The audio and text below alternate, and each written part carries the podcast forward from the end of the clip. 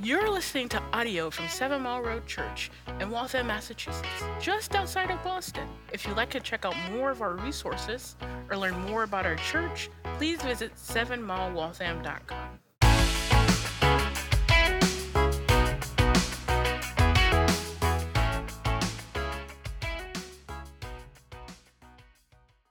So, if you rewind back a little more than a decade to October 2012, I came to Boston for the first time. I was a pastor at a church in Dallas, Texas. Our church had formed a partnership with City on a Hill Church over in Brookline. And myself and a couple other pastors came so that we could get to know their staff. Our hope was that our partnership would be more than just sending uh, a check every month, that it would be uh, dynamic and relational. And so uh, we came up here to see how we could uh, serve them and bless them over the next several years. And happened to be at the time there was also a uh, Gospel Coalition New England conference happening that same weekend. And so we thought it was a nice time for us to come. Uh, and the trip was really, really helpful. we made a solid connection with um, the pastors at City on a Hill. The conference speakers were excellent, and we also had some time to do some of the Bostony, New England things. We went to the North End, and I met some of my people there, and we uh, went to you know to some various spots along the Freedom Trail. Everything about it was a great trip. However, more than it being helpful, uh, the trip became a defining moment in my life. See, it was on that trip that I sensed an undeniable pull. There came this calling uh, something that was b- bigger than myself to move my family across the country to uproot and to come plant Seven Mile Road. Now, at that time, I didn't even know the name Seven Mile Road. I, I didn't know any of the, the pastors in the family of the churches. I didn't even know about Waltham. None of that uh, was on my radar. There were no plans formed. Um, there was just a pull, just a calling, just, just a sense that God was stirring in me to come and um, give our lives to uh, gospel ministry here in New England. And so um, I just sensed that I needed to, uh, to, to speak with the Lord and to pray. And so I went on an eight hour prayer walk through the city asking the Lord for clarity. I, I remember it vividly. I remember passing through the Boston Common and calling Andy, she was back home in Dallas, and saying, I think the Lord might be calling us to Boston. And she said, Did you mean Austin? Because we lived in Texas, you know. And I said, No, I, I think there was a B there. And, um, but there was this deep desire. There was a stirring and a calling. And um, I, I, had already sensed the call to plant, but I hadn't, uh, the Lord hadn't pressed upon me a people and a place. But on that trip, everything changed. That trip became a defining moment in my life.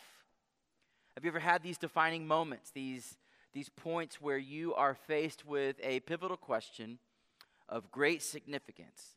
See, everyone comes to these defining moments in their lives. You're faced with a decision of great consequence. It seems pivotal that, that you know you're standing at a fork in the road of life. And because of that, it feels weighty. It feels significant. It's, it's much more than just the everyday thousands of decisions we make, like what to wear or what to eat or anything like that, but it becomes a big defining moment. Maybe it's the career choice we're going to take or who to marry or where to live, but it feels weighty. And sometimes we, we feel the significance of it because we know not only will it change the course of our lives, but decisions like this have the weight to change who we are. We know that they're character forming, character shaping. Sometimes we approach these uh, decisions in our lives. Uh, sometimes they approach us. Sometimes um, just through uh, the circumstances of life, things outside of our control, we are faced with opportunities, decisions, tragedy that will ultimately shape our lives. In these moments, these big questions, they force us to ask why. They challenge our beliefs and they cause us to behave differently. Either way, no matter if they come to us or we are approaching them, these defining moments end up being significant, life altering, defining moments in our lives. This morning, as we continue our series through the book of Esther, we come to the defining moment in Esther's life. And she is faced with a pivotal decision of significant consequence. The stakes are high, the tension is demonstrable. And as we walk through this passage, we're going to see that it's a, a, decision that not only changes the course of her life, but as she faces this decision, it actually changes her. As we walk through this passage, we will see Esther's defining moment. And like all stories, the beauty of a story is that we're invited in as the readers to place ourselves in that story and to consider how we too might approach the defining moments of our lives. As we walk through this passage, there's going to be three main narrative movements. First, in verses 1 to 3, we're going to find the disturbing news. Verses 1 to 3, we'll see disturbing news. Then, in verses 4 to 11, we'll see a desperate plea. We'll see a desperate plea. And then finally, in the last movement in verses 12 to 17, we'll look at Esther's defining moment. We'll see a defining moment in her life. So let's start together in verse 1 to unpack this story and see the disturbing news. Here again, the word of the Lord. When Mordecai learned all that had been done, Mordecai tore his clothes, put on sackcloth and ashes, and went out into the midst of the city. And he cried out with a loud and bitter cry. And he went up to the entrance of the king's gate, for no one was allowed to enter the king's gate clothed in sackcloth. Now, as we step into the story, let me quickly recap. This is like one of those previously on Esther. King Ahasuerus is ruling Esther, and ruling uh, the Persian Empire. Uh, it's a kingdom, uh, the size of it, just to put it in perspective, is about 3 million square miles. That's roughly the size of the contiguous United States. It's a massive empire. And because of that, he fancies himself as an all powerful ruler. But as we find out, he's not as powerful and limitless as he thinks. He's having a party as the, the, the, the book opens up. It's six months long. He's just parading all of his wealth and power, gaining military and political support. And at the end of the party, he says to his wife, he, he, he, he calls upon her to come and to show her off, to parade her in front of this uh, drunken party so that she can be objectified. And yet, she says no. She says no. And so, in his anger, he deposes her. He removes the crown from her and, um, and relegates her away. And then, as if his empire wasn't large enough, he seeks to expand his reach into Greece. And this is what history tells us the Greco Persian War. You can read about it with the historian Herodotus. But we find out that the Greeks defeat him. And so he returns back to Persia without a wife, without the expansion, with a chip on his shoulder. And he's lonely and he's depressed, and he remembers that his wife, Queen Vashti, is no longer his wife and she's no longer the queen. And so he goes on this mission to find a new queen. And so he picks for himself a new queen from uh, amongst a menagerie of young, beautiful virgins whom he stole from their homes and families. And one by one, he forces them into his bedroom until he finally picks Esther. And she's this young, beautiful Jewish orphan who's been raised by her older cousin Mordecai, and she becomes the queen. And last week, after a few years had passed, Mordecai, who had kind of like a mid level role in the empire, just so happened to be in the right place at the right time to hear of this assassination plot. And he divulges this information. It saves the king's life. And you would expect Mordecai to receive a promotion or some kind of large sum of money, something to say, Thank you for saving my life. But we find out that he's forgotten instead of recognized. There's no promotion, there's no rewards. Um, there's just this line that says the details were written down in the book of Chronicles, and then next page, that's it.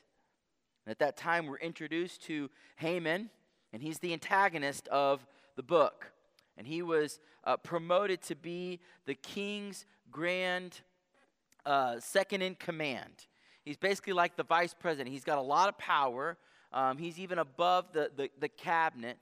And uh, while uh, he, he, he's very prideful and he desires that people would bow down and, and pay homage to him. But there's this one guy, Mordecai, who refuses to do so. And we find out a little bit of their history. We, are told that Haman was an Agagite and Mordecai was a Benjaminite. And this is important because historically throughout the Bible, the Agagites and the Benjamites have a long history of enmity. Uh, if I could just summarize it quickly, it's like the Hatfield and the McCoys. They're just in this embittered family rivalry. rivalry. It's like the Capulets and the Montagues. And so they just don't get along, and they're embittered against one another.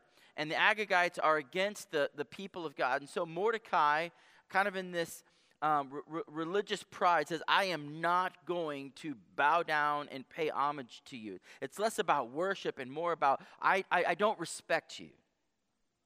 And so that infuriates Haman that an insignificant Jew like Mordecai would refuse to honor him. And so all the, the welled up history of anti Semitism, um, all his own bitterness and pride uh, wells up inside of him as he devises a plan to not only annihilate him, but to annihilate all the Jews in Persia. And so the chapter ends with um, Haman and Ahasuerus uh, coming up with this plan. We really see this all powerful king being manipulated by Haman, and they decide to, uh, to, uh, to annihilate all the Jews. And the chapter ends with them having celebratory drinks after the plotting and planning the genocide of the Jewish people. They roll the dice. A day is decided about 11 months into the future on the day before Passover. And now, as our chapter, chapter 4, opens up, we find out that Mordecai hears of this edict, this, uh, this, this official law that has gone into the books that in 11 months, um, everyone everywhere and throughout the Persian kingdom is going to uh, uh, come together and annihilate the Jews. So Mordecai hears this and he responds by tearing his clothes and putting on sackcloth and ashes. And then he goes eh, to publicly mourn in the streets. Now, what I want you to notice is that the threat on his life and the life of the Jewish people is real. It's not exaggerated. Hey, uh, Mordecai isn't um, exaggerating the details. It really is an edict that is going out. This is the planned uh, genocide of the Jewish people. And he understands what's at stake. And his response is appropriate. Now, I know when we hear bad news, we don't put on sackcloth and ashes and go wail in the streets. That's not our form of lament, but that was a very Jewish thing to do. He is uh, expressing uh, the deepest form of lament. In fact, if you read throughout the Old Testament, you'll see repeated over and over this is a well known sign of grief. When, when something feels um, exceedingly overwhelming and exceedingly uh, grievous, this is the way that you express that kind of grief. And it's not just Mordecai who responds this way. Look at verse 3. And in every province, wherever the king's command and his decree reached, there was great mourning among the Jews, with fasting and weeping and lamenting. And many of them lay in sackcloth and ashes. I want you to know that as this edict spread throughout the empire, remember, this is a time before the internet, so this is just kind of working its way slowly throughout these three million miles. Town after town after town is coming to hear about this news. And as, it, as the news spreads, people begin to cry out and weep bitterly. They are going up against the, the empire. There's just nothing that they can do except to in, in other words, preemptively put on the clothes of death. Because death is coming. Now, I want you to think about the contrast so far in the book. In the first few chapters, everything is feasting and, and, and, and, and there's luxury. In chapter one, we have a six month long feast. We were told that it, had the, the, that it was decorated with the finest linens. Everyone's drinking from golden cups. There's extravagant food luxury and opulence have now given way to fasting and mourning. And we're meant as the readers to see this, this shift, this, this change. The whole setting, the whole context has changed. All the fine linens have been replaced by coarse sackcloth. Luxurious oils and myrrh have been replaced by ashes of sorrow. All the decadent food has been replaced by desperate fasting. Again, another detail to notice prayer is not mentioned at all. But though it's not mentioned, everything about this response, both by Mordecai and all of the other uh, people of God, is consistent with prayer, repentance, and turning back to God. And so, as the readers, we're, we're supposed to ask why would prayer not be mentioned? Why would all the other forms of, of grief be mentioned but not prayer? And I think this is because the author is making a particular literary point not to explicitly mention the name of God. If you remember, we said this is the only book of the Bible where God's name is not mentioned at all. Even though, as we'll find, God is really the main character of the story. And all of this is meant to, uh, to show God's providential and sovereign hand throughout the story. Uh, instead of making big, dramatic, divine interventions, as is really common in a lot of the other books of the Bible, where God's hand is on, uh, you know, is making the headlines. There's, there's just dramatic movements of God.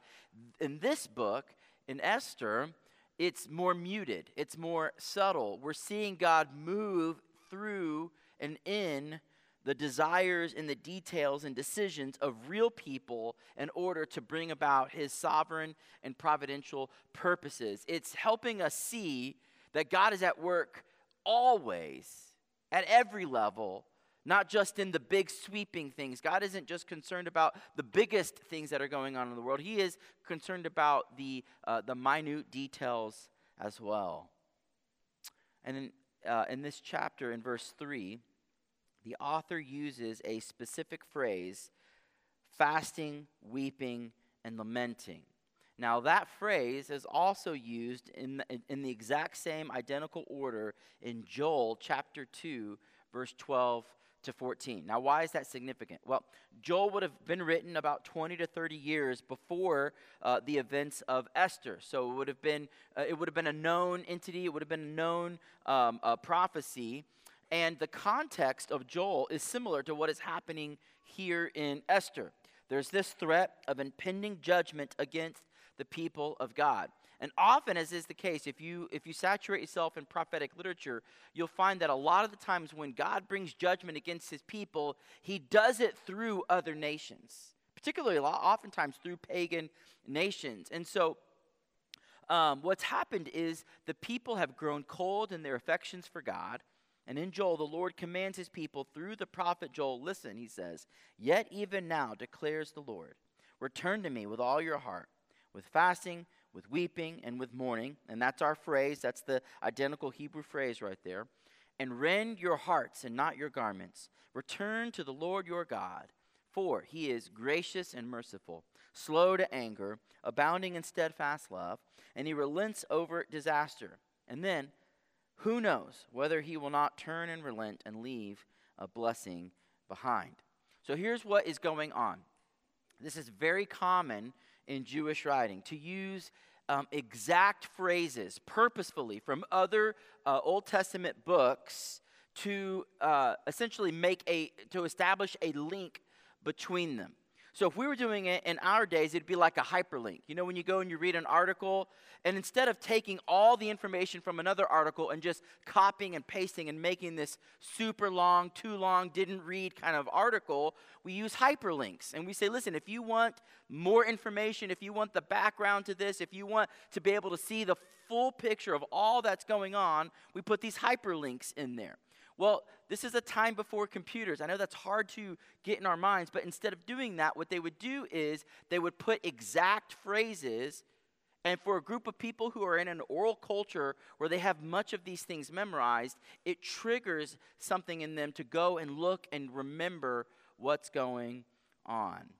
It's kind of like when you hear a phrase and it makes you think of maybe a song or a, a, movie or a TV show, the, our, our brains kind of make these links and connections. That's what's going on here. And I think the writer of Esther is saying, um, think about what's going on in Joel. The people are, have grown cold in their affections for God. God has prophesied and said judgment is coming through this other nation. And then Joel chapter 2, the Lord always gives an opportunity for the people of God to repent and turn back to Him. So the writer of Esther is essentially saying listen, Haman's edict of death is being used by God as a means of judgment and as an opportunity for the people of God to repent of their sin and turn back to the Lord. Now, does Haman know that? Is Haman um, working with God? No. Haman has no idea what is going on. He's not motivated by God, he is motivated by his own evil desires. Haman, apart from God, wants to annihilate the Jewish people. But God, in his sovereignty and providence, is using Haman in order to bring about his providential and sovereign purposes. In other words, Haman is a tool in the hand of the Lord's providence to bring about his purposes. And now, the Jews in Persia and Mordecai specifically, what do we see them doing? We see them returning to the Lord, praying to Him, fasting, putting on these, uh, these, these, these markers of repentance, sackcloth and ash, and they are expressing their grief for what's about to happen in culturally meaningful ways. It is their, uh, it is their way to return to the Lord as they fast, weep, mourn, and pray. And the hope is that despite the disturbing news that the Lord will intervene. Why? Because as Joel reminds us, the Lord is gracious and merciful. He is slow to anger and he is abounding in steadfast love. So that's the disturbing news. Now, let's look at verse 4 to see the desperate plea. When Esther's young women and eunuchs came and told her, the queen was deeply distressed. She sent garments to clothe Mordecai so that he might take off his sackcloth, but he would not accept them. Then Esther called for Hathach, one of the king's eunuchs who had been appointed to attend her, and ordered him to go to Mordecai and learn what this was and why it was. So apparently, we find out Esther is unaware of Haman's edict of death. The news that had been reported to her is that Haman's out, uh, that Mordecai is out there in sackcloth and ashes. So that's why she sends uh, new clothes to him. And, uh, but, she's, but she's unaware of the, this edict. And so, um, you know, perhaps the king's harem is sheltered from the day to day news of the empire, but in any case, she hears about Mordecai uh, being in sackcloth and ashes, and so uh, she sends new clothes. Now, Mordecai refuses them. He doesn't want to put on a new suit, he wants to stay in a place of mourning, and so he sends uh, so he sends word back, I don't, I don't want your clothes. And so Esther sends her most trusted um, servant, Hathach, to go find out, okay, what is really going on? Why is he in this place of mourning? Verse 6 Hathach went out to Mordecai in the open square of the city in front of the king's gate. And Mordecai told him all that had happened and the exact sum of money that Haman had promised to pay into the king's treasuries for the destruction of the Jews.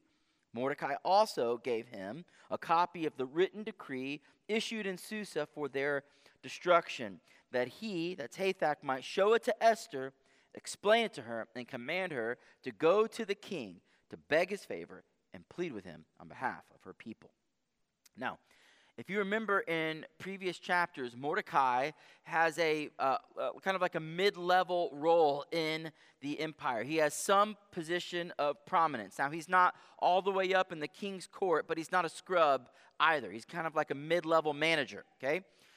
He was used to conducting business at the king's gate. That's normally where he would go. That's where the business affairs, the politics uh, were, uh, were, were in, uh, conducted. But because he's got on sackcloth and ash, he is not allowed to go. In other words, uh, you, you, you can't go in clothes of mourning into the place of business. And so that's why he was relegated out into the open um, city gates. And that's where Hathach goes to meet Mordecai.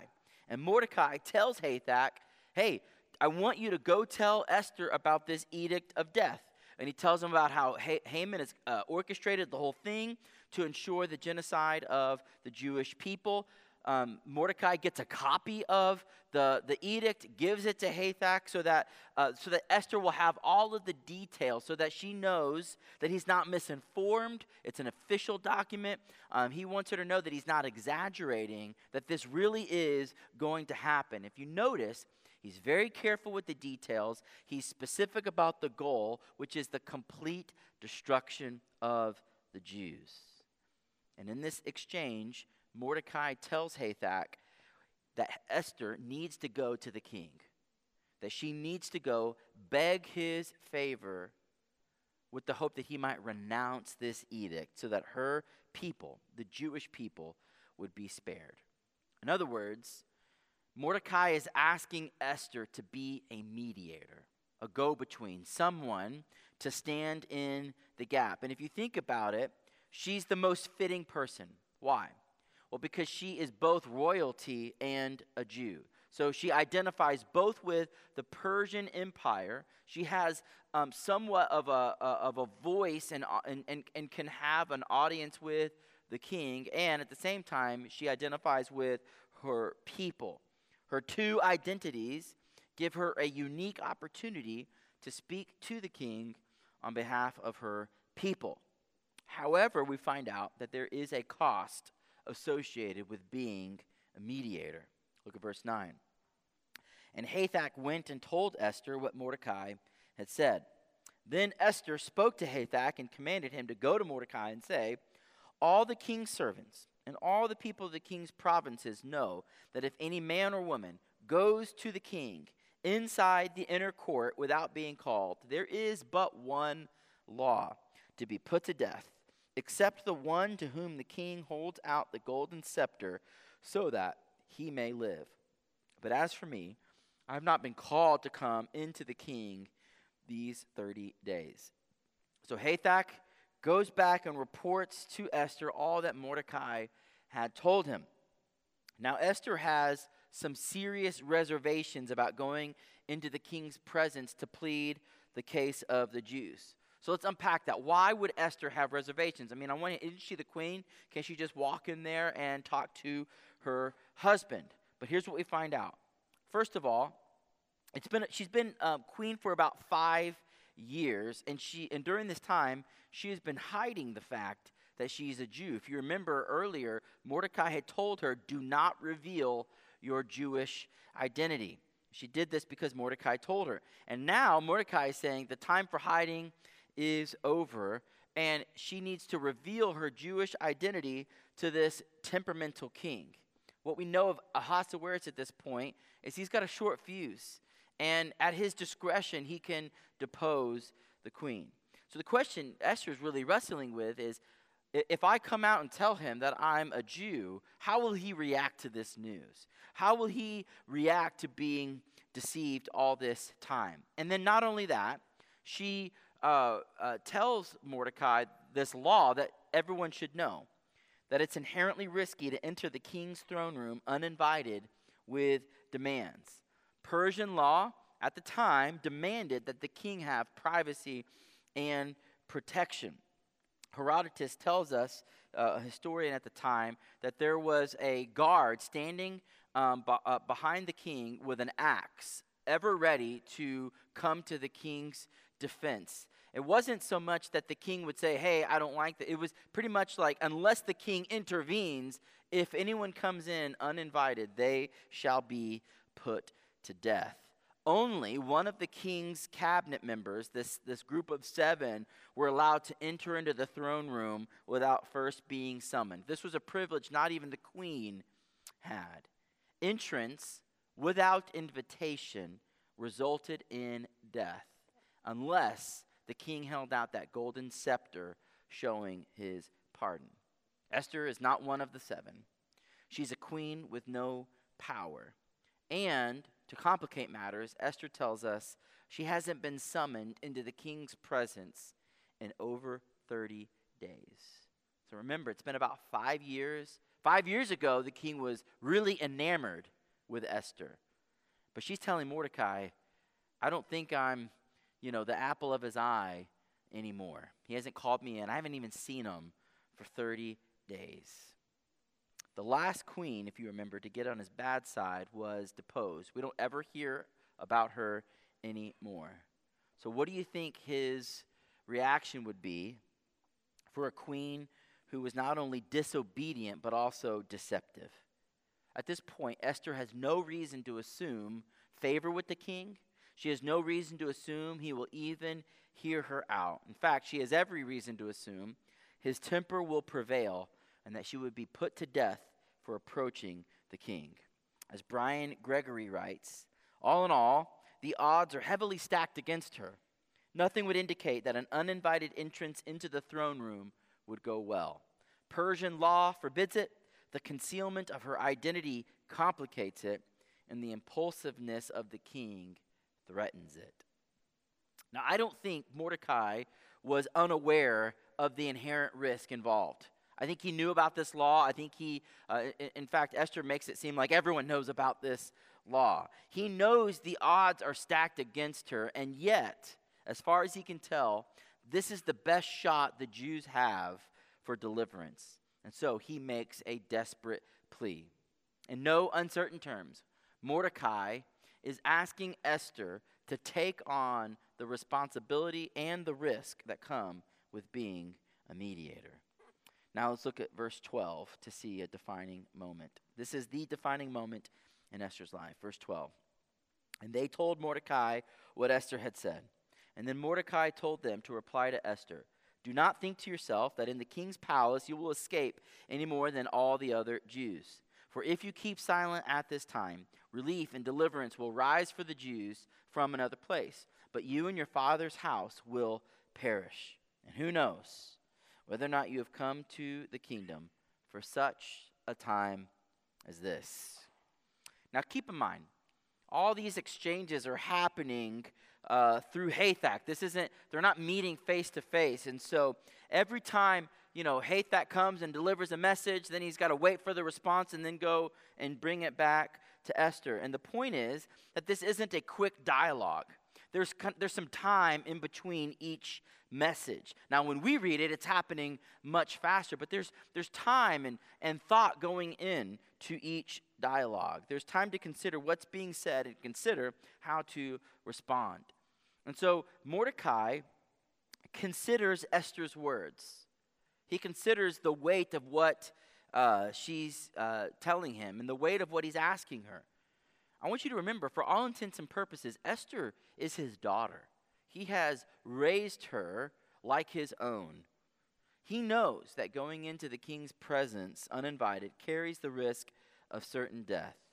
But given all of that, Mordecai essentially says it's better to trust our life into the hands of God than into the hands of a ruthless king. Now, let me explain that.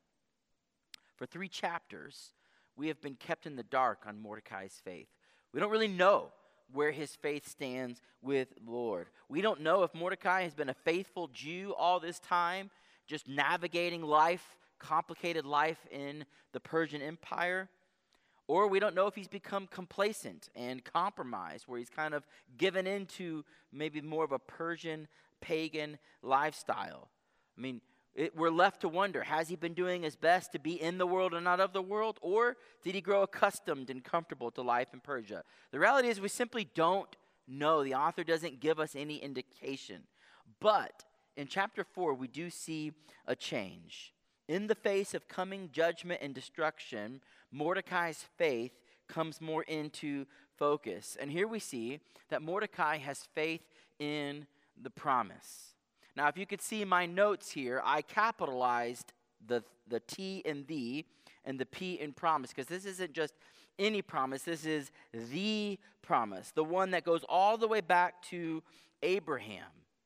He has faith in the promise that God would bless Abraham and that he would have descendants as numerous as the stars in the sky and the sands on the shore. And you're going, well, I didn't hear him say that. How do you know that he has faith in the promise? Well, this is because he is he's a Jew, and this is like the defining promise in the life of a Jew. You don't have to repeat it because it's just ingrained and it's inherent in his life.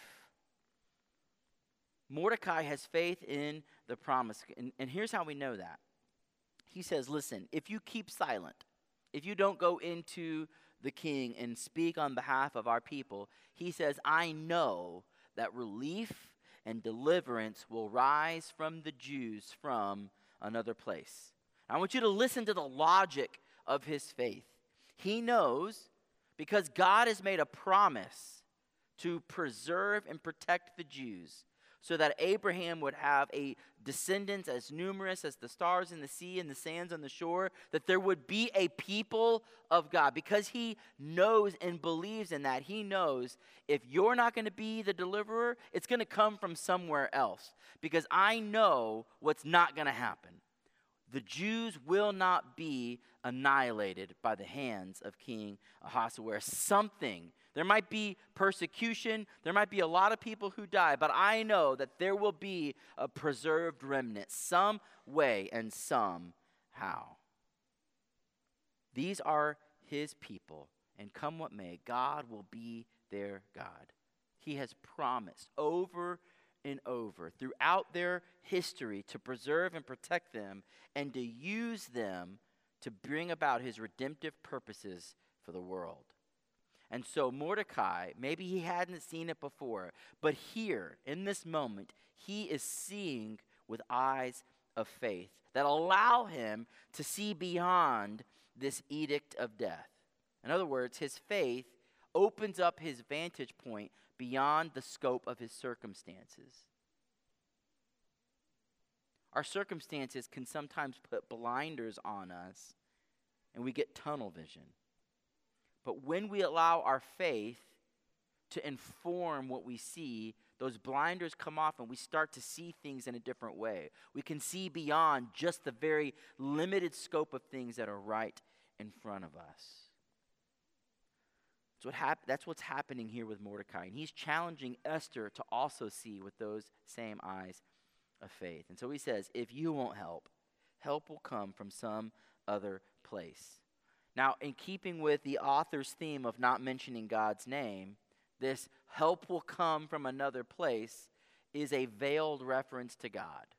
What he's saying is listen, somehow, some way, God will intervene because God will not leave the fate of his people to chance. And what's more, he tells Esther, I know, I know there's a risk involved with going before the king. However, I want you to be aware that there's also a risk of remaining silent and doing nothing for the people of God. In other words, he says to stay silent is to stand with Haman. If you keep quiet, you're essentially giving your approval of this edict of death. To stand with Haman is to stand against God and his people. And if you remember from our uh, walk through Genesis, that one, uh, one part of the promise to Abraham was, I will bless those who bless you, and I will curse those who curse you. So, what, what Haman is saying is listen, if you stand with Haman and you keep silent and do nothing, you're essentially becoming part of the people who are cursing the people of God. And there are consequences for being among those who curse the people of God. Mordecai is telling Esther that the time for silence is over.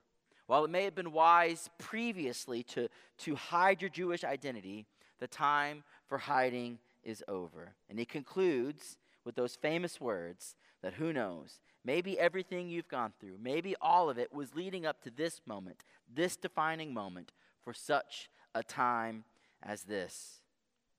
He's telling her it's time to step up, take the risk, and plead for the life of God's people. What I want us to see is that in Old Testament ways, Mordecai is preaching the gospel to Esther. Now you might say, wait a minute, I didn't hear Jesus' name mentioned. I didn't hear anything about the life, death, and the resurrection of Christ. I didn't hear anything about sin and repentance and faith or justification, and you would be right. In the Old Testament, the gospel does not come through in 8K, ultra high definition um, uh, uh, picture. It's not like when you walk into Costco and you just see those huge TVs, right? And they, they blast you with all their 8K brilliance. That's not what you're going to find in the Old Testament. In the Old Testament, the gospel is much more muted. What you have to look for is to find where is their faith and the promise? Where are they being faithful to what has been revealed to them at their point in history? Commentator Christopher Ash writes this Who knows? Mordecai doesn't know how God will rescue his people, although he knows he will. But who knows? Maybe the reason Vashti defied the king and got dismissed nine years before didn't just happen. Perhaps the reason the king's advisors suggested the beauty contest and Esther won wasn't just chance. Maybe all of this has happened for a purpose so that you, Esther, can mediate with the king for your people at this time of desperate need. Who knows whether behind the coincidences and the rolling of the dice, there is a hidden hand so ordering events that you, Esther, one of the covenant people, are in the position you are in now for such a time as this. Perhaps, Esther, God will use your courage and faith as his instrument to rescue his people. And so Mordecai invites Esther to consider all of this. His words challenge both her false sense of security and her understandable fearfulness, and consider she does. Look at verse 15. And then Esther told them to reply to Mordecai Go, gather all the Jews to be found in Susa, and hold a fast on my behalf. Do not eat or drink for three days, night or day. I and my young women will also fast as you do. And then I will go to the king, though it is against the law. And if I perish, I perish. Mordecai then went away and did everything as Esther ordered. Now, if you notice, up until this point in the story, Esther has been passive and compliant. We've barely seen her say anything. We've seen no trace of faith or fear in the Lord, but something has changed. Something has changed her. And she springs into action.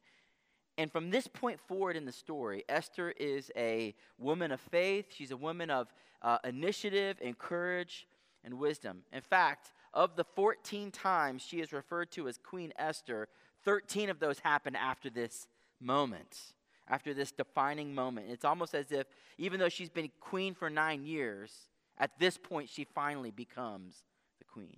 Now let's unpack her response. First, she expresses, expresses a, a, a, a dependency on the Lord. Again, it's veiled because the author's goal is not to mention the Lord's name, but all the signs are there. What does she say? She says, Gather all the Jews in Susa and let's fast for three days and three nights. Let's get the people of God together. Let's pray and let's fast. And, and, and, and just so you know, genuine fasting is always accompanied by prayer. The whole point is that when you feel the, the pangs of hunger, it's meant to remind you pray again. It's time to depend on the Lord. And she tells Mordecai, I will go to the king, even though it's against the law, and if I perish, I perish.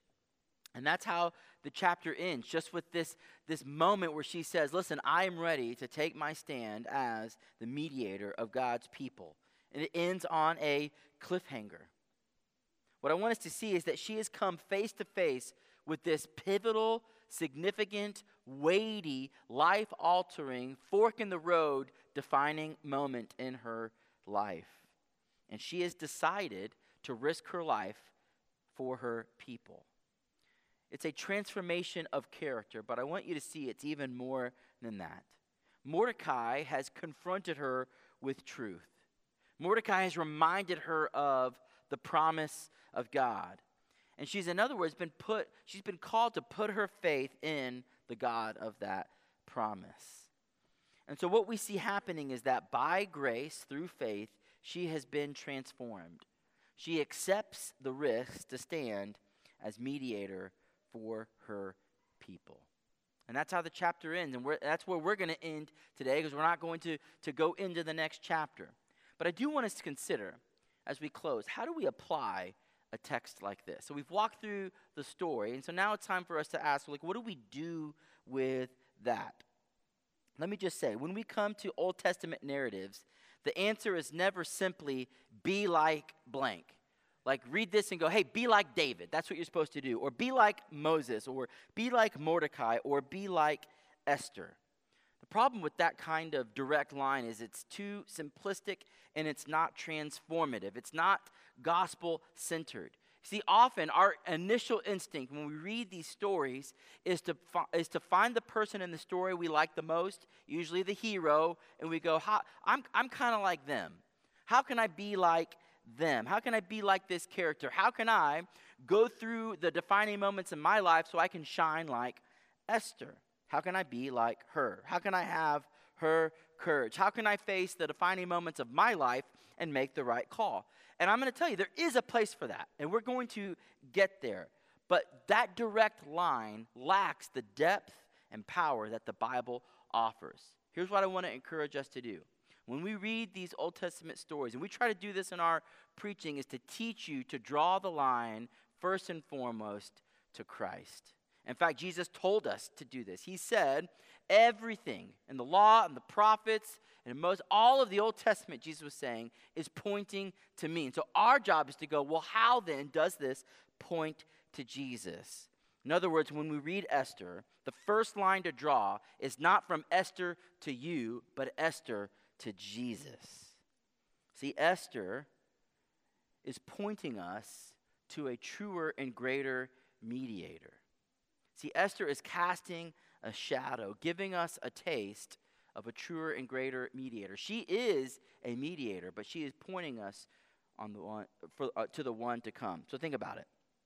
Esther's defining moment is pointing us to the defining moment in the history of the world. Where hers took place in a Persian palace, his would take place in a Palestinian garden. As she considered the fate of the Jewish people, Jesus considered the fate of the world. Esther was troubled, and rightly so, and felt the pressure of the decision before her. As Christ faced his defining moment, he became sorrowful and sweat drops of blood. Esther called for her people to hold a fast and pray for her. And Jesus also called for his disciples to pray, and they fell asleep. Esther took on the symbolic clothes of, of death, putting on sackcloth and ashes, where Jesus took on the actual weight of the cross and the pain of the nails to enter into death literally. Esther responded to her defining moment with the knowledge that she might perish, while Christ responded to his defining moment with the absolute knowledge that he would, in fact, perish. See, Esther did stand in the gap for her people, but it's pointing us to the one who stood in the gap for you and me. When we read these Old Testament stories, we need to draw the line to Christ and ask, how does this character, how does this story point me to the redemption that I have in Christ? We don't just want to collect moral platitudes and principles. The Bible is not a Christian's Aesop's fables with good stories and characters to teach us moral lessons. The Bible is primarily story after story that exposes our need for a Savior. As you read Esther, as you enter in, you should see, we should really be identifying with the Jewish people, where there is an edict of death over us against an enemy more powerful than we are. And all we can do is grieve and cry out to the Lord, Lord, send us a Savior. And that's what He's done for us in Christ. Esther will ultimately stand in the gap for her people, and they will be spared from Haman's edict of death. But that's where she stops. She can go no further. What we need is a Savior that can save us from sin's edict of death. And that is something that only Jesus can do. Our primary response to Esther's story is to see our need for a mediator and to be grateful that God has sent one in the person and work of Jesus Christ who willingly gave up his life to save us from our sins. And as His grace begins to change us and we become more like Him, we will start to uh, acknowledge and see our self centeredness, our selfishness, our tendency towards self exaltation and self preservation. We will begin to see it for the lie that it is. We'll begin to see that there is a better way. And when that happens, as we start to change, here's what happens. We will start to approach those defining moments, those pivotal decisions in our life, and we'll do so from a different point of view. We'll do so because we're being changed from the inside out. And see, it doesn't really matter like what that decision is. It could be, you know, what profession to choose, uh, who to marry, where to live, how you respond to tragedy and moments of crisis. All of those, you will face those in your life. But if you are being changed by the grace of Christ from the inside out, you will approach all of those in a different kind of way. Friends, during the course of our lives, we will find ourselves confronted by pivotal moments and decisions of great consequence. And in those moments, just like Mordecai did, as he recentered himself, as he gained focus back on Christ, trust God's providential hand has placed you right where you are in that moment for such a time as this. Look to Christ, the one who gave himself up for you, and rest knowing that if he's taking care of the biggest things you're facing, he'll also take care of these smaller moments as well. Look to his word for guidance and face those decisions with a sense of rest, knowing that because God is for us, nothing and no one can be against us. Let's pray.